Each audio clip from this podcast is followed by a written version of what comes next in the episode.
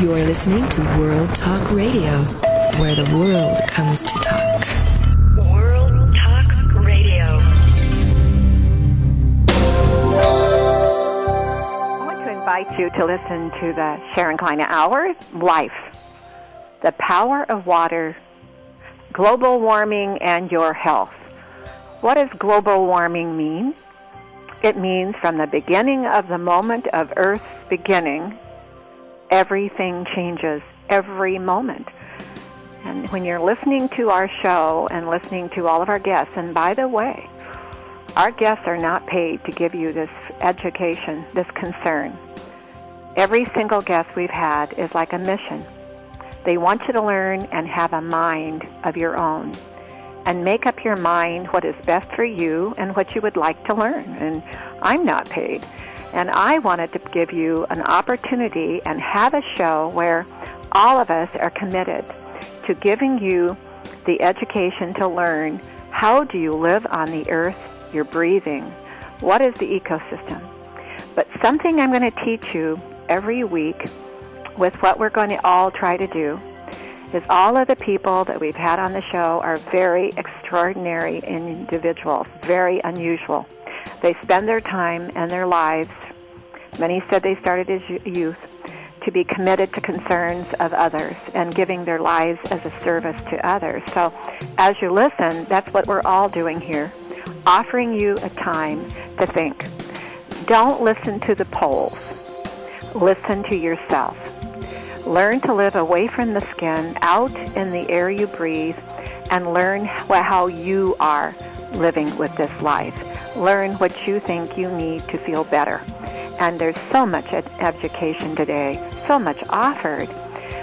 Each week we've offered so much to learn about your diet. Think about it, and we'll have more. Learn about are you allergic to the air? Are you sleeping?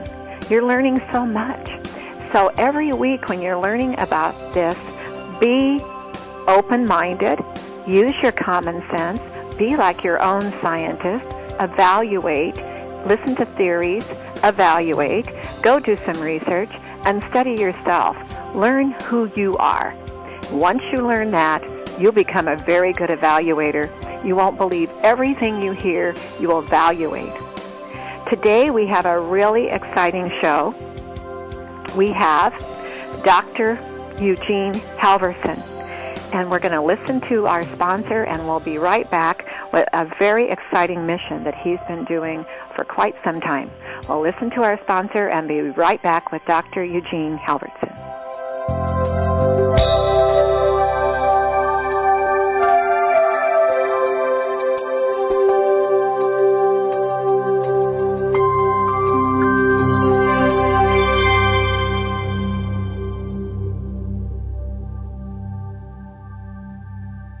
Discover the secret of Nature's Tears Eye Mist, an entirely different approach to eye care without eye drops. When your tear film is dry, your eyes feel dry. Nature's Tears Eye Mist naturally supplements the tear film with Biologic Aqua Absolute Premium Standard Grade of pure, all-natural water. Nature's Tears Eye Mist, just a mist. All natural, safe, convenient, no preservatives. Nature's Tears Eye Mist can be purchased nationwide at selected eye care professionals and drugstores near you. To reach a show host or guest during the live show, dial toll free in North America 866 613 1612. Or if outside the USA and Canada, dial 001 858 268 3068.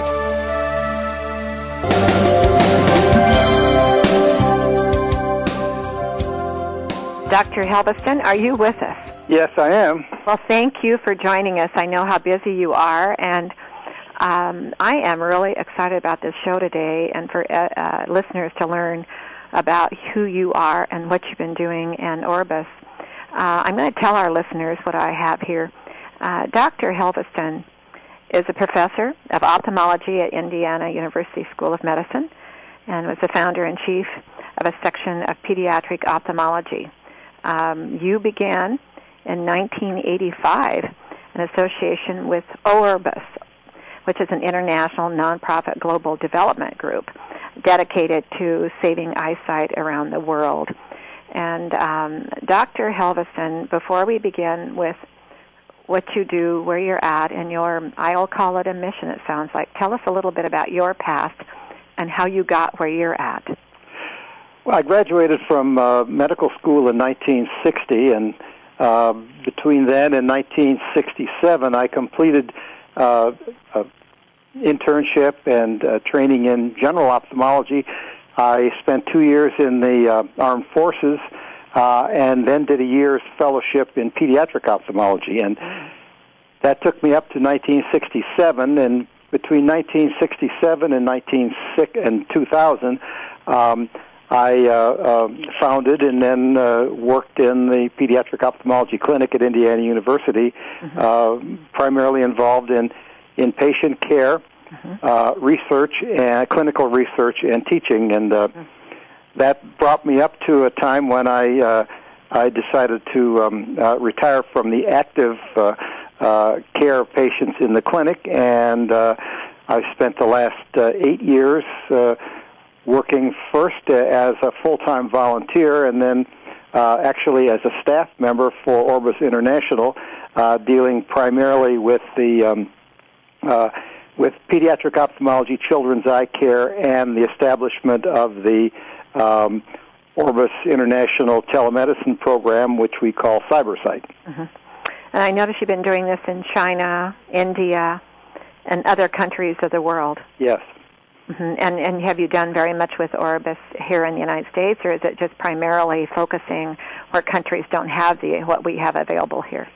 Orbis uh, is involved both in, in the United States um, uh, and uh, in, in, the developing world. Uh, mm-hmm. But our involvement in the United States is primarily to uh, enlist the aid of uh, fellow um, eye health care mm-hmm. professionals mm-hmm. to become involved with overseas work. So our, our, our, work in the United States is recruitment and and um, and um, organization, and our work overseas is uh, uh, to to uh, engage in efforts to reduce and we hope to Im- eliminate preventable blindness. Yes, yes. Um, I want to ask you now if a doctor wanted to participate and they were ears, eyes, nose, throat type of doctor, do they have to be an eye ophthalmologist or refractive eye surgeon or optometrist? Well, all of our all of our volunteer faculty are eye healthcare providers in in um, of of one kind. So they're either all ophthalmologists or orthoptists, and we have optometrists. We also have um, anesthesiologists uh, who, who are very important to our program, I see. particularly on the plane. Okay, okay. I wanted to mention to you, I'm really glad to hear about the pediatric. And uh, today, when I interrupt once in a while, it's because I'll, I'll be thinking about something, and before you move to the next thought, that our audience will be able to, I'll, I'll represent that thought, and I might interrupt you once in a while. That's perfectly right. My wife says I talk too much anyway. No, no, no, no. I, I, it's uh, that's part of radio talk because you've got an audience listening, and they might have a question, and we'll move on before we get that thought. Sure. Um, now, you mentioned something about that I'm very much concerned about with my field and my studies is the pediatric side. Um, I want to welcome everyone uh, to think about this. Um, what is happening to the youth when they're born and, and uh, health education with the eyes? Have you learned that there's very much at all? The, uh, Let's say they're they're beginning a life in, or on Earth with their parents, and what's the health education about taking care of your eyes today? We, uh, I, I look at it this way: uh, the the a child is is born uh, with all good luck and statistics behind them uh, to have normal eyes, but immature eyes that must develop into um, into normal adult functioning. Now, this takes place rather rapidly. Uh, so we expect a child's eyes to be normal. What we're doing now, primarily with our education for parents, to um, uh, to be very alert and careful to look for the signs of significant eye health disease in their children, which is relatively uncommon, but is desperately severe when it does occur. Yes, in fact, um, now let's enjoy educating. Um, and I've said to the listeners, and every show will always say this, and you can help with that. Be open-minded. Be very evaluating, and notice things. Don't make an opinion. So then you notice them quicker. Um, if you're not running around thinking about all kinds of other things going on. Now, with the eyes, with our children being born, and uh, Dr. Helveston, I've said, because my field is hydrotherapy, water therapy, and dehydration. Hydration is the moment you're born and you entered the air you breathe, you left the pocket of water, you were sucked up like a suction cup in that moment. Now we're being born, the children are being born in forced air, heat, heating and cooling, insulated walls in a delivery room that's as tight as can be, no moisture. They open their eyelid, and that eye is open to the world because when the eyelid is not covering the eye, it's exposed to all that's going on. They go home, and the environment at the house, at the home, and around the parents, and where they go and where they take that baby, parents need to learn something. First of all, what do you do? What are some of the signals or some of the things you might consider with a baby?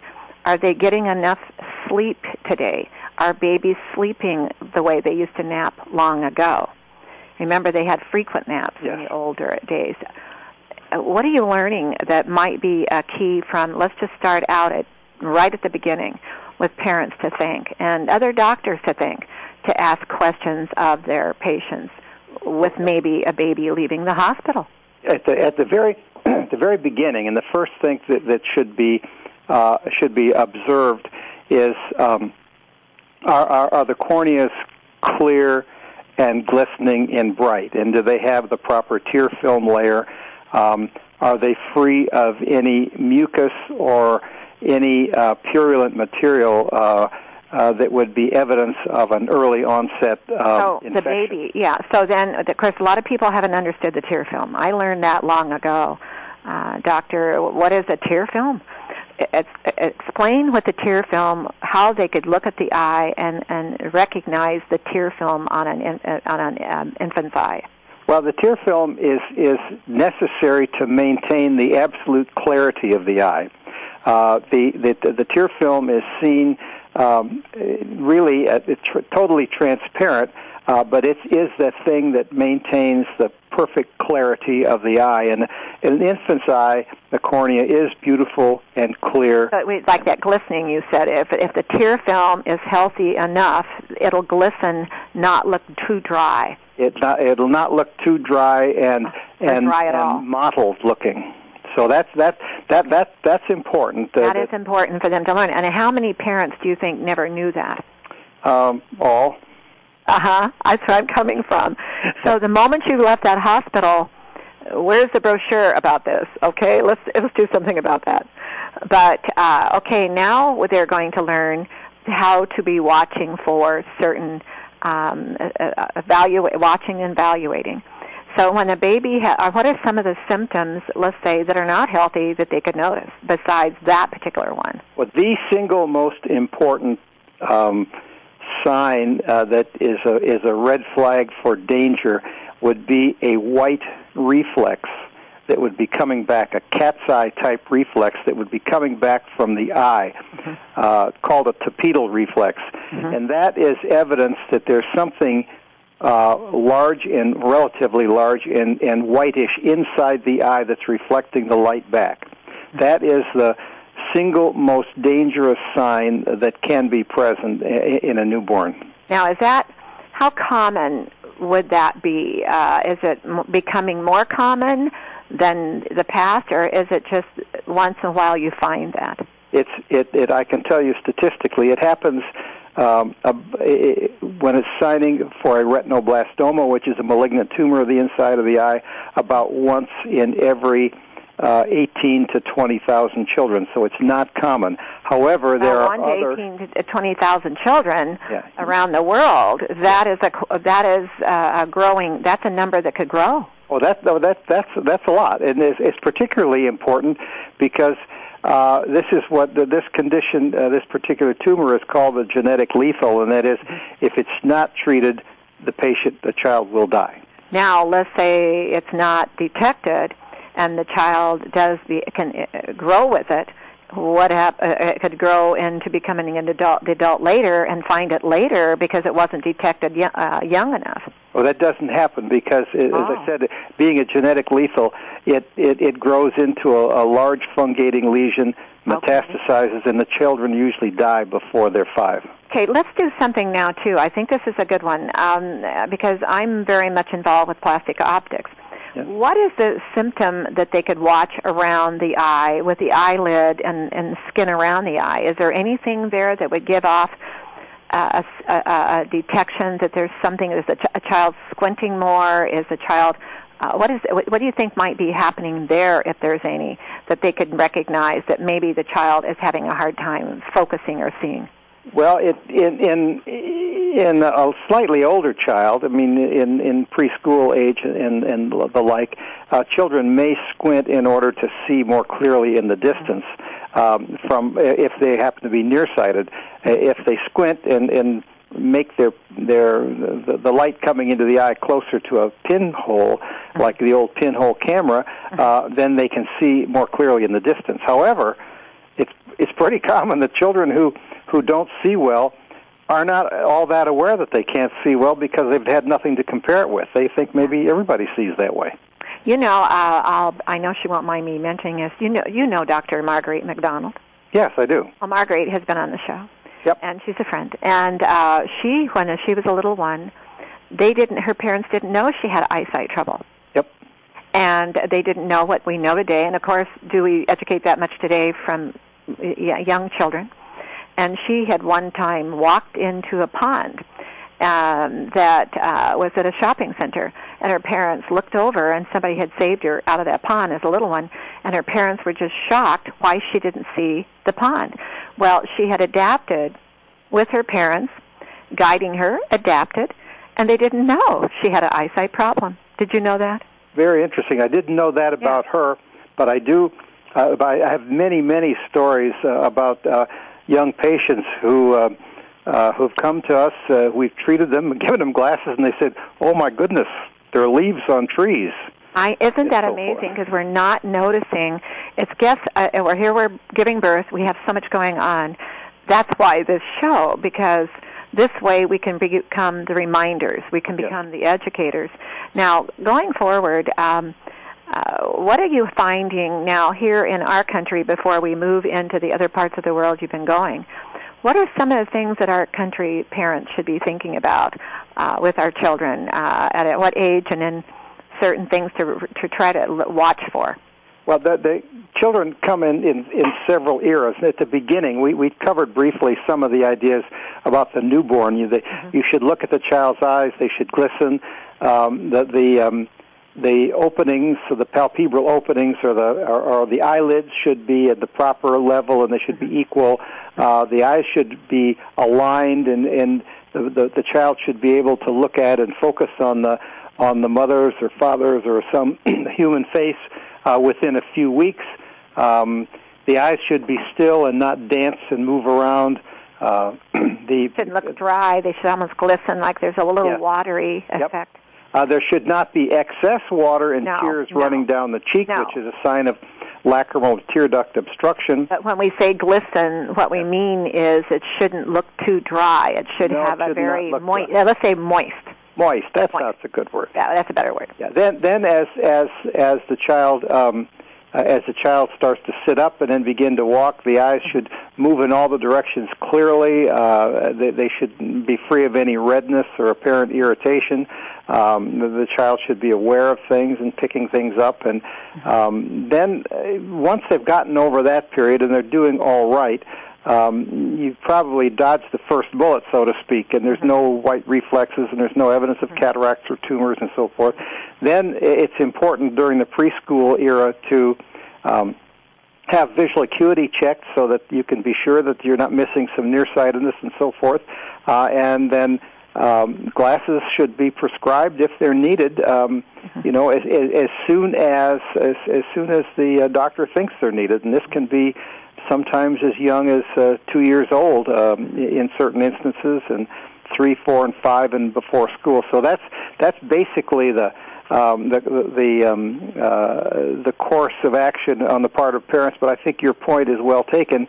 That observation, look at the child, see what they're doing, uh, and we do have a brochure showing the ten warning signs of significant eye disease in childhood uh, that parents can be familiar with. This had been um, uh, circulated by the American Academy of Ophthalmology Foundation, Mm-hmm. and uh, uh, this this has been a, a useful piece of Is that, information. new, is that a new one in the past year or two? No, this has been this has been around for a while. Uh, When I- sent me the information, what are some of the most important things you think it would be important for education with the uh, uh, academy? And I brought up children, children, children. yes, yes. Well, that that that uh, uh, that that brochure was available. I I, it, I think it still is available at We're the at the American Academy of Ophthalmology. Okay. Now, um, let's say parents beware. Take time to look at your child when they're talking to you uh, about lots of other things, but also be aware of when you're talking to them, they're looking at you and they're looking you in the eye when they're talking so that you can then do what we say, evaluate, just briefly. It's not an intention. It's just a passing constant uh, good habit. Now, when they get older, uh, here in the United States, in this industrialized country, and and we've got a lot to offer. Now you decided that this was necessary other other parts of the world. So you were the uh, became part of the founder group of Orbis. Tell us about Orbis. Well, Orbis, as you said earlier, has been around for a little over 25 years. Uh, the, the the goal of Orbis, starting out and really continuing today, is to provide training and support to build capacity which is sustainable for better eye care treatment and prevention uh, around the world. And if you looked at it this way, there are 160,000 ophthalmologists in the world, and probably another half a million or so eye health care professionals who are supportive. About 80,000 of these ophthalmologists are in the developed countries, United States, uh, Japan, Canada, the UK, Australia, and so forth, Western Europe, um, who are considered the haves. They have the education and the equipment and the wherewithal.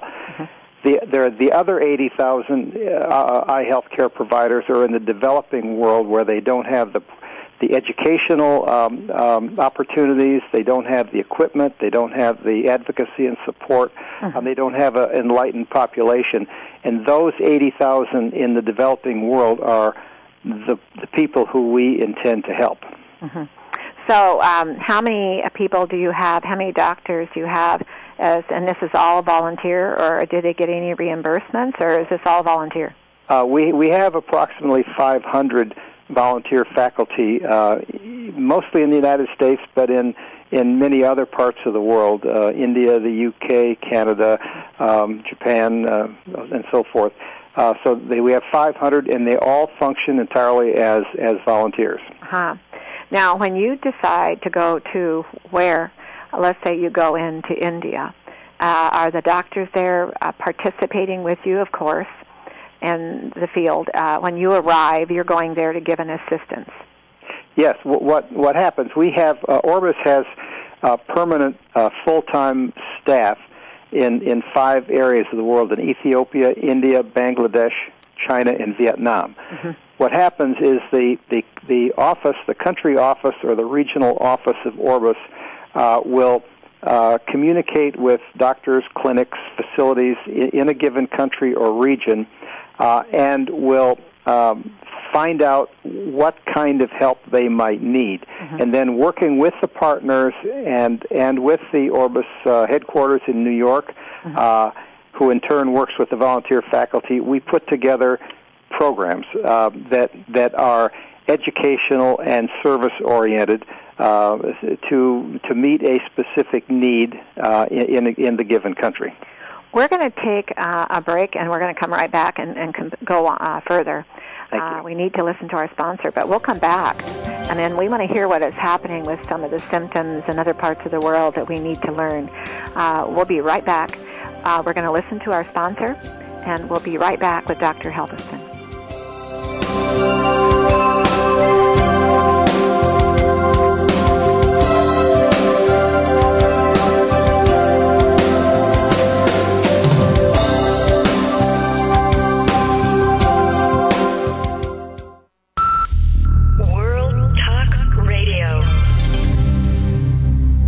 Discover the secret of Nature's Tears Eye Mist, an entirely different approach to eye care without eye drops. When your tear film is dry, your eyes feel dry. Nature's Tears Eye Mist naturally supplements the tear film with Biologic Aqua Absolute Premium Standard Grade of pure, all-natural water. Nature's Tears Eye Mist, just a mist. All natural, safe, convenient, no preservatives. Nature's Tears Eye Mist can be purchased nationwide at selected eye care professionals and drugstores near you. To reach a show host or guest during the live show, dial toll free in North America 866 613 1612. Or if outside the USA and Canada, dial 001 858 268 3068.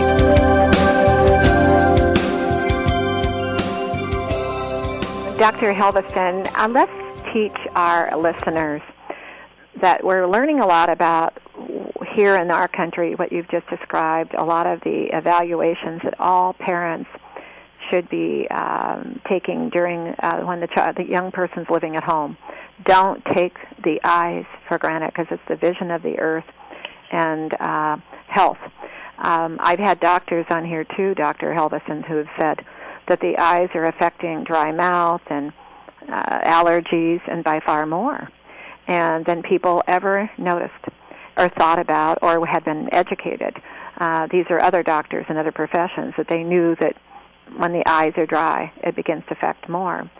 When you've traveled to other countries of the world, and doctor, we have something happening here in China. We have the Olympics coming and the environmental concerns.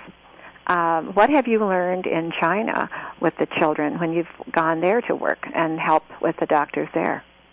Well, the Chinese children um, uh, tend to have a much much more nearsightedness um, than than in, than in other countries. Uh, as many as 15 percent of Chinese children by the um, uh, by the mid-teens uh, will require spectacle correction for this nearsightedness. That's So that's why we see so many people in Asia wearing glasses. that is correct.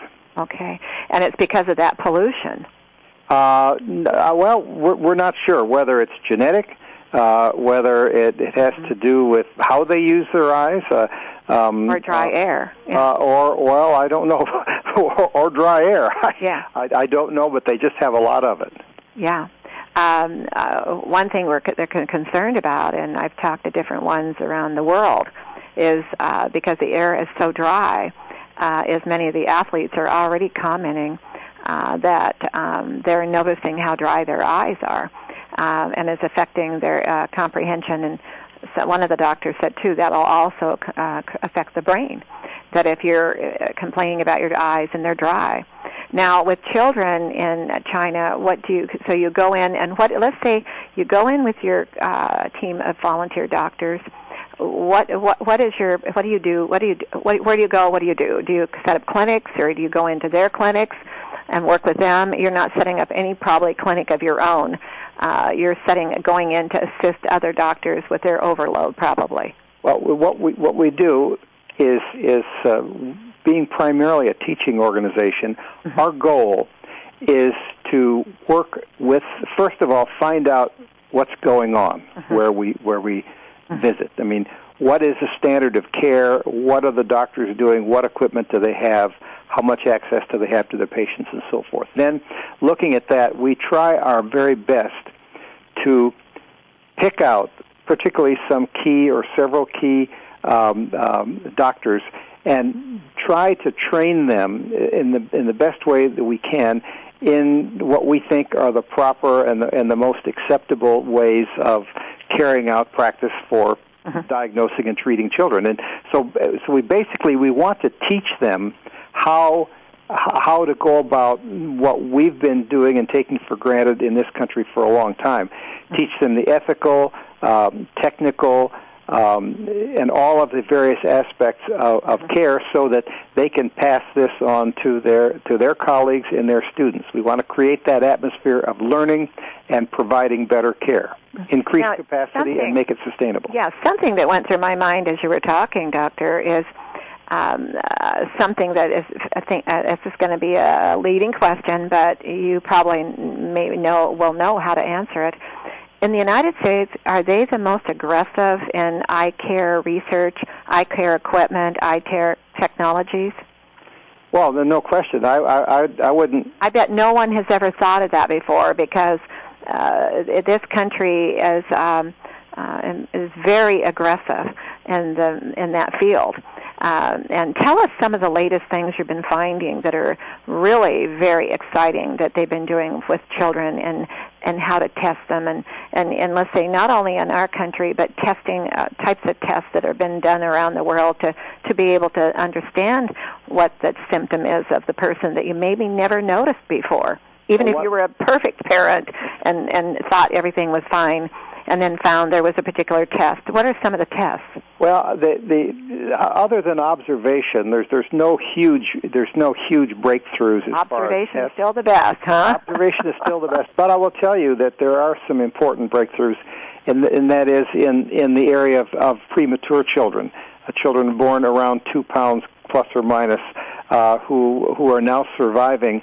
Uh, on a regular basis in the United States and much, much more in uh, the developing countries, where it's extremely important to, to be able to, to, to, to be involved in the lives of and the eyes of these children early on with, with accurate examination and with, with proper treatment technique, which will really save a child from a life of blindness yeah. and, and allow a life of vision.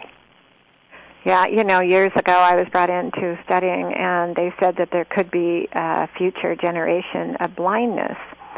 And I said, "What are you thinking?" And they said, "Because the air is getting so dry, and uh, and people are uh, not noticing young enough that their their eyes are having." Uh, let's let's just be common sense. A difficulty that they're not noticing. And when you mentioned the observation, um, years ago I said to the doctors and my team and other teams when I spoke, do, don't look at the uh, patient, don't look at the chart before you look at the patient. In other words, don't look at the paperwork, look at the patient first. And notice that observation and, and there's that's a skill of taking a moment to take a look. And uh, parents uh, should do that too. But when you go in for your examination, uh, that is something that all doctors, I'm sure, are doing. Now, um, I want to ask you another leading question with pediatrics because Orbit, Orbis is doing a tremendous amount of work all over the world, and are, they're probably even flying in and climbing mountains to do this. Am I wrong? Uh, well, we're flying in. I haven't climbed a mountain recently. You know what I was thinking about is I've had different reports where some of the doctors would fly in, but they have to hike in. Oh, well, we we we we stay we stay pretty near the airport. I, stay I pretty near the hiking airport. I did some hiking in Nepal, but that was just There we go. It was Nepal. I'm thinking um, the doctors that have gone. uh, Yes, it was Nepal, and uh, they oh, hike in. And before we move on to my next question, what did you see in Nepal? Because I guess there's an altitude that is affecting eyesight. Sight. Am I wrong? It's it's well they're they're they're totally acclimated to that. What I saw in Nepal were the most incredible bats I ever saw in my life. Bats?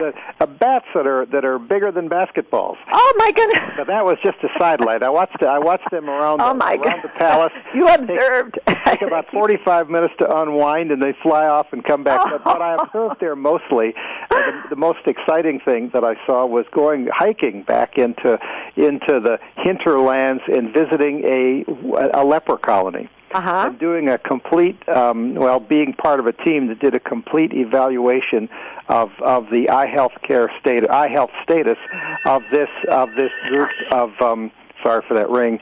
Uh, of this group in in the in the leper colony, and it was fascinating to see the the beautiful, beautiful children unaffected, and then other family members and parents affected.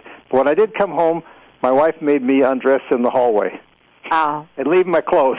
Oh. she she was uh, she was uh, she was being extra careful, but uh, Yeah, well, you have to be careful when anybody travels around the world. Yes. Uh, that uh, and that's something else, listeners. That you have to be prepared, knowing if you're going to change from city to city or in our own country, from New York to Arizona, uh, and transfer go around the world on plane and long distances. That you've got to be prepared, study before you go, so you can take good care of yourself. And that was smart that you came home and shed uh, what you'd been doing and and and start afresh.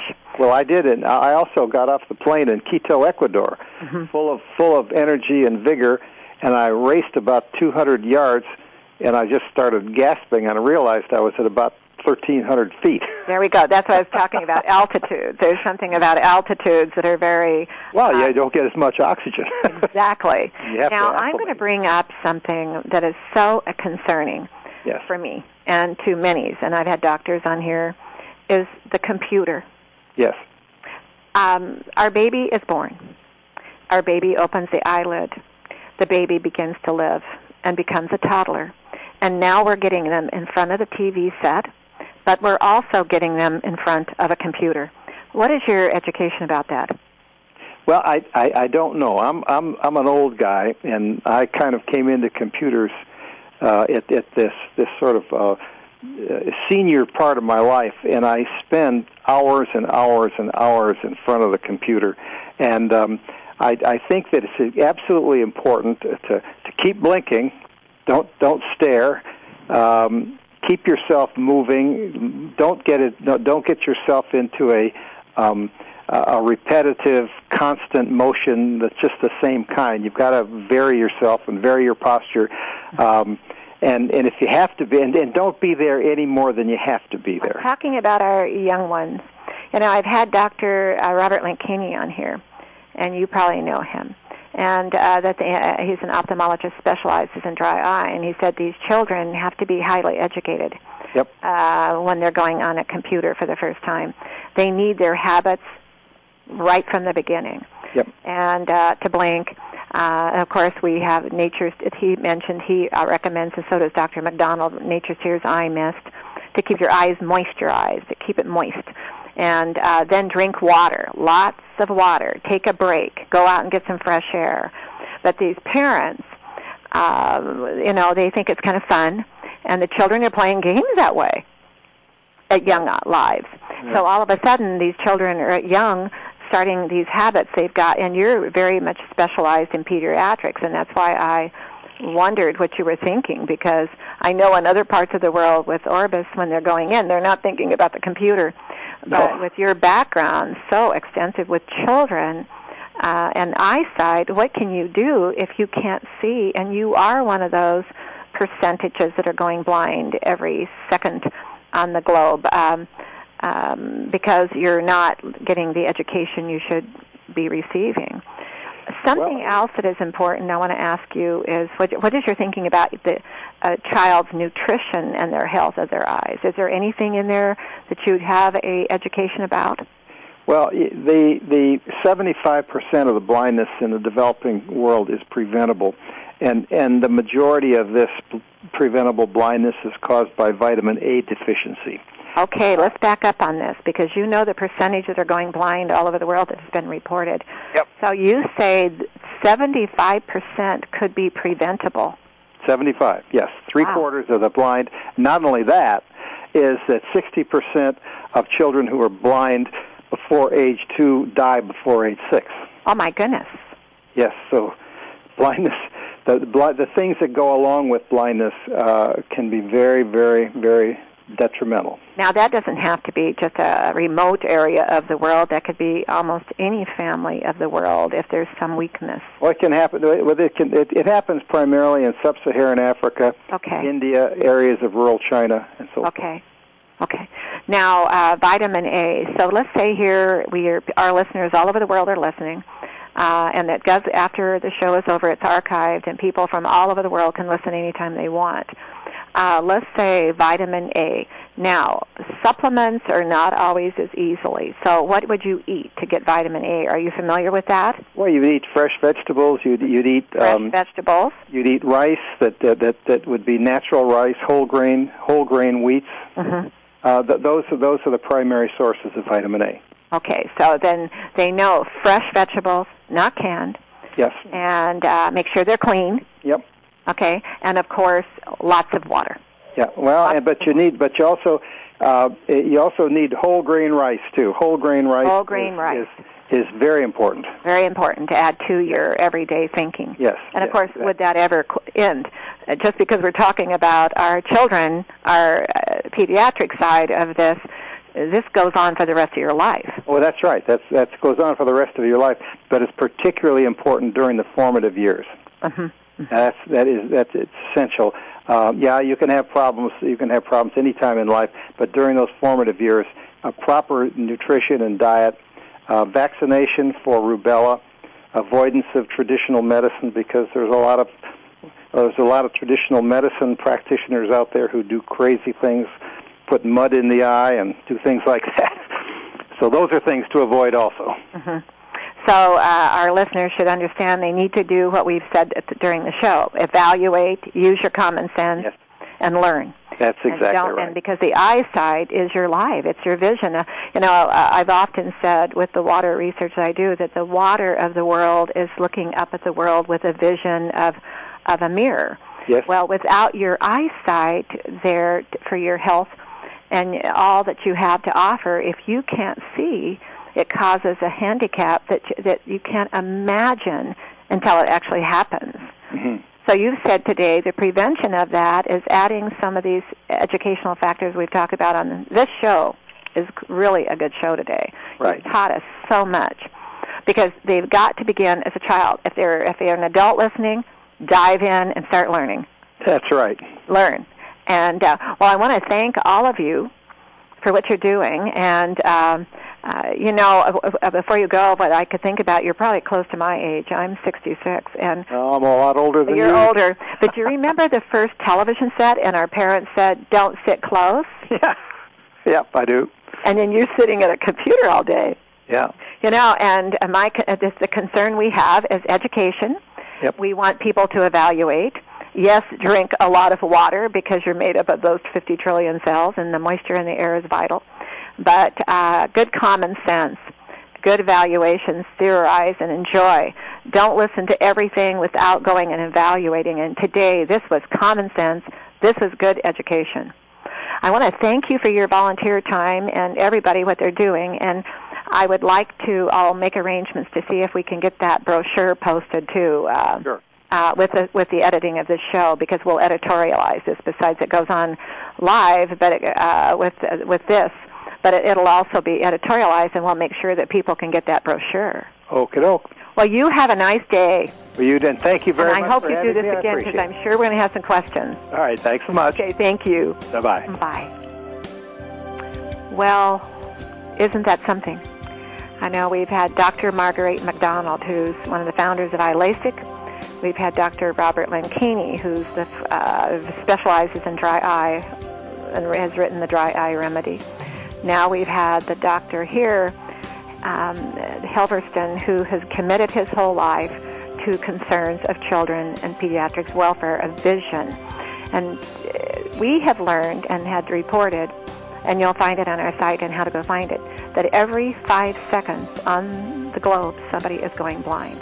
Now, what is causing this? Lack of education. He just said 75% of this could be prevented with better education and better treatment, better checkups quicker. So let's learn more. Listen to this show carefully, and you will learn what he has evaluated. 75% of the blindness could be proven to maybe eventually not happen uh, because if we learn enough, let's do this together. Let's be researchers together. Evaluate yourself. Evaluate.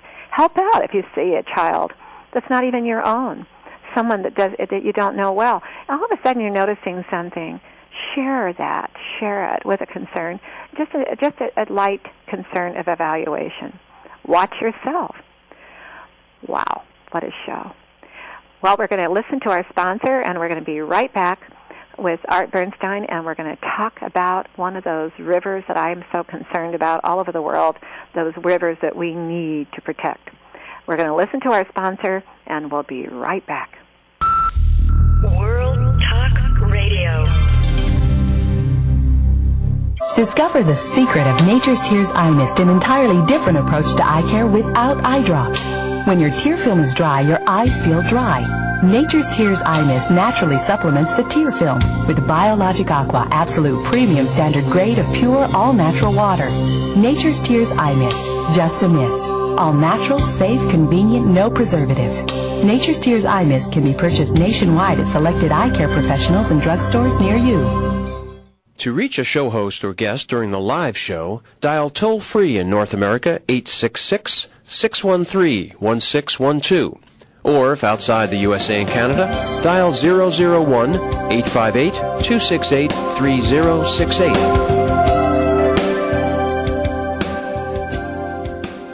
Art, are you with us? Hello? Art, are you with us? I am. Wonderful. Um, I don't know if you were able to listen, but uh, my goodness, did we learn a lot today? Um, you're going to teach us about uh, what is our subject today?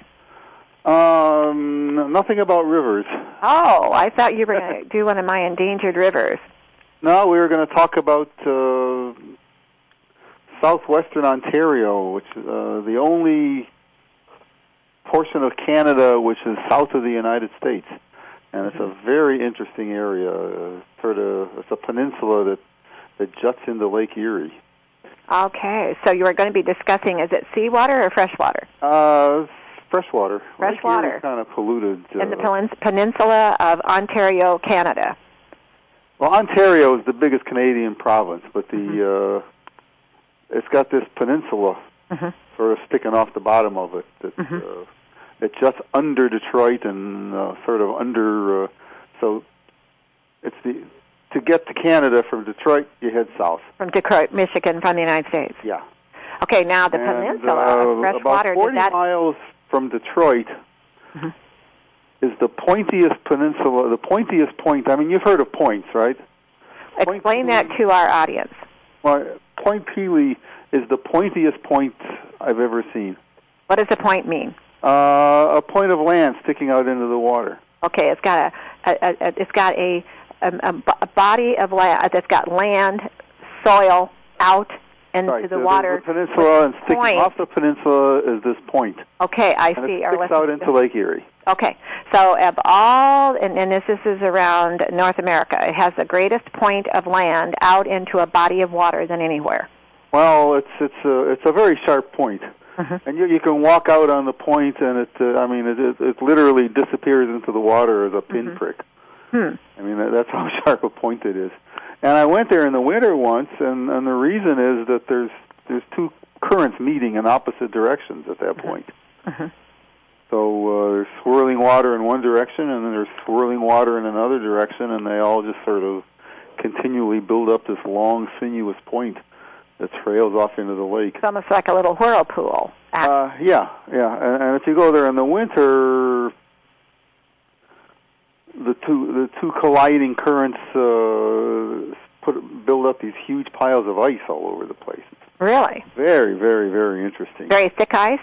Pardon? Thick ice. Oh yeah, like several feet. Uh, My goodness. So that's between uh, that's uh, between the United States and Canada. It's about 40 miles uh, east of Detroit. Now, what is it doing? It's doing that out at the point because the point goes so far into the deeper part of the water where it's going to Yeah. be colder. Yeah. What about at the shore? Do they have very thick ice there too? Uh, yeah, absolutely. Uh huh. And then it's just it washes Now, out does that reach over toward the border blocks. of the United States? Pardon? Does it reach to the border of the United States? No, it's about 40 miles away. Okay. Now, does that have any influence on the Great Lakes in the United States? It That body absolutely of water? does. Yeah, it's in it's in Lake Erie, which is one of the Great Lakes. But the interesting thing about it is uh, above the point are some marshes, and it's uh, one of the most diverse uh, bird habitats in the world. Hmm. And then 10 miles away is the Jack Miner Bird Sanctuary, which was the first bird sanctuary in the world. hmm Uh, it was founded in in uh, 1906. Now they go there for the winter, or they go. Uh, wh- when do they migrate there? They, uh, in the spring and fall. Spring and fall. Yeah. Okay, Uh, so uh, and then what is it? Do they have humidity there? Is there i- it I don't humid? know what it is. I don't know if it's the marches. I don't know whether it's you know it's just located uh, just in the right place on the flyways. Mhm. But uh, this guy Jack Miner in 1906 uh, recognized it. Uh-huh. He discovered it. and uh, yeah, and he he he set up his farm as what became. Oh, He's the founder of of conservation in the world. Uh, oh, how fascinating! You ought to post that when we're all done, where the people could go Um, study him. That would be fascinated. and he has Now, what I is mean, Canada doing to protect that lake? You know, Henry Ford came out and visited him, and Ty Cobb, and all these famous people at the turn of the century. Fascinating. Now, what are they doing? And I know Canada's got a very good reputation because there's so much land Yeah. um, to protect their waters. Uh, I'm sure they're protecting that water. Yeah, well, I mean, the water is critical. They're all wetlands. They're, they're, they're marshes. And uh, Miner was kind of weird. He he he, he loved waterfowl, but he hated birds of prey, and he especially hated crows. And he he was a devout Christian, so he hated birds that weren't monogamous. Uh huh. Uh, He didn't want them to if- if- predatorize if birds on each cheated other. on their wives, you know, he he didn't like them. He didn't like what? he didn't like birds that cheated on their wives. Okay, so he didn't want anybody, and he wanted he didn't want a bird that predatorized on another bird. Yeah, so he was sort of imposing his own values on the birds, Well, yeah. which have no values. Uh-huh. Well, but he might have been concerned about uh, two birds fighting, Yeah, yeah. and then uh, and I guess uh, he, he you've to seen birds crows. get upset with each other. Uh, you know, it's sad. It's Yeah. it's frightening. I mean, I like waterfowl better than, uh, except I, I love bald eagles. Mhm. So, but Well, that's an, uh, yeah, that's they're absolutely pristine, and and of course osprey. yeah. But now uh, back to Ontario and that water. Um, when does the when does the ice melt? What time of year? Uh, spring, March, and April. Mhm. So if a person wants to go to Canada and go view this, all that uh, and and see the that bird sanctuary, they they could go uh, probably about this time of year and still see uh, the ice thick and and then they could go uh, or if they went another time of year the ice would be all melted and they'd see that pristine water Yeah, I'm the only person I know that's ever been to Point Pelee in the middle of winter. Most people would, would consider that a stupid thing to do. so what why was it stupid Because the weather's bad and because it's cold out and because in the summer it's a beautiful beach. Mhm. So they said, why would you go in the winter when it's all frozen? Oh, so they were evaluating. Yeah, right. Why do you? so did you wear a lot of clothes? Uh, it was cold. It I bet. was. The roads are fine, but it Uh-huh. was really cold. now, of course, was there a lot of snow on the roads? Uh, not that day. Just very cold, Yeah, dry cold. yeah. They're, they're, you know. Sounds almost Antarctica. Um, I'm teasing. Uh, you know, because gets it would be very cold to get the uh, water that uh, the ice to get that thick. Yeah. Okay, now in the Ontario area, other than the water, what is what are they known for? Um. Oh, it's, it's a it's a, a just a gore. The, the, the nearest town is called Kingsville, Mm-hmm. and uh, a fellow named Hiram Walker lived in Kingsville, Mm-hmm. and he was the uh, the whiskey magnate. Now, you've heard of Hiram Oh, Walker? Walker. Uh, um, yeah. Yeah. What's it called? Uh, yeah. Yeah, he lived. He had a great big estate, and he ran a hotel in Kingsville, Ontario. Mm-hmm. And uh, a again, very famous location besides the water. Yeah, Henry Ford and Ty Cobb and uh, Johnny Thomas Walker. Edison. Wasn't were, it know, called Johnny Walker whiskey? Pardon? Was his name Johnny Walker? Hiram Walker. Hiram Walker. Hmm. I don't know whether he's related to Johnny Walker or not. But, Yeah. uh, hmm anyway, that was uh, Kingsville, Ontario, which is the nearest town to the uh, to the bird sanctuary. And to, Canada is so beautiful. Um, it is so the territory is so expansive that and all the waters and now did this particular area have a lot of waterfalls? uh, no, what's really interesting is if you go 100 miles north, you end up on the Bruce Peninsula, which uh, separates Georgian Bay and Lake Huron. Mm-hmm. Mm-hmm. and there's something called uh, Fathom Five uh, National Park, Mm-hmm. and it's a whole bunch of little islands. Mm-hmm. Um, one of which I've been to called Flower Pot Island, Mm-hmm. and uh, you take the boat out from the tip of the peninsula to, to Flower Pot Island, Um, Now, are you seeing a lot when you're out there on the boat and you're seeing a lot of mountains, the uh, gorgeous trees? The bottom of Lake Huron at that point is this white limestone, hmm and it looks like a swimming pool. Oh my It's goodness! just incredible. And then Oh, it has these incredible. islands coming out of them, And the reflection islands, of the uh, sky and the water. forests on them, and then they have limestone cliffs all around. Art, can you imagine? Caves well, you you- got to see it. I can imagine the reflection of the sky and the water. Oh yeah, it's just just the whole area is just breathtaking. Now, tell us again. We only have a moment left. Well, the entire time I lived in Detroit, I never met anyone that ever went to the Bruce Peninsula or Flower Pot Island or Point Pelee. My goodness. Well, their loss, your gain. Yeah, That's why we got you on. yeah, Well, exactly. I have to go, and I thank you. That I'm I'm glad you did that. And the name of the lake is called what? Lake Erie. Lake Erie. Yeah. Okay. Well, thank you. You have a nice day. That Uh, was a great wonderful talking subject. To you, I like always. that. Thank you, Art. Have a nice day. Bye. Well, listeners, um, during the show today and every day, we want you to evaluate what global warming is. What is it? From the beginning of time, the evaluation is Earth has been changing.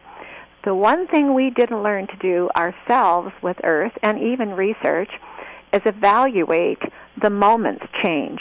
Like a scientist told us recently, moment to moment. Remember, don't be thinking that's the only way. That isn't just a crisis. It's evaluating what can we do to move on. Watch yourself. Learn to get to know how special you are. Because once you learn, you're going to be open to learning more about your own health and how you're breathing and how you're sleeping and how you're eating and live on the earth today and then tomorrow. Just remember, you're that special. We're on this together. All of us all over the world, we're together. And that's what we're doing here, is bringing us together. Earth has a secret. Embrace your moment, every precious moment to moment. Earth whispers, never say goodbye. Thank you for listening.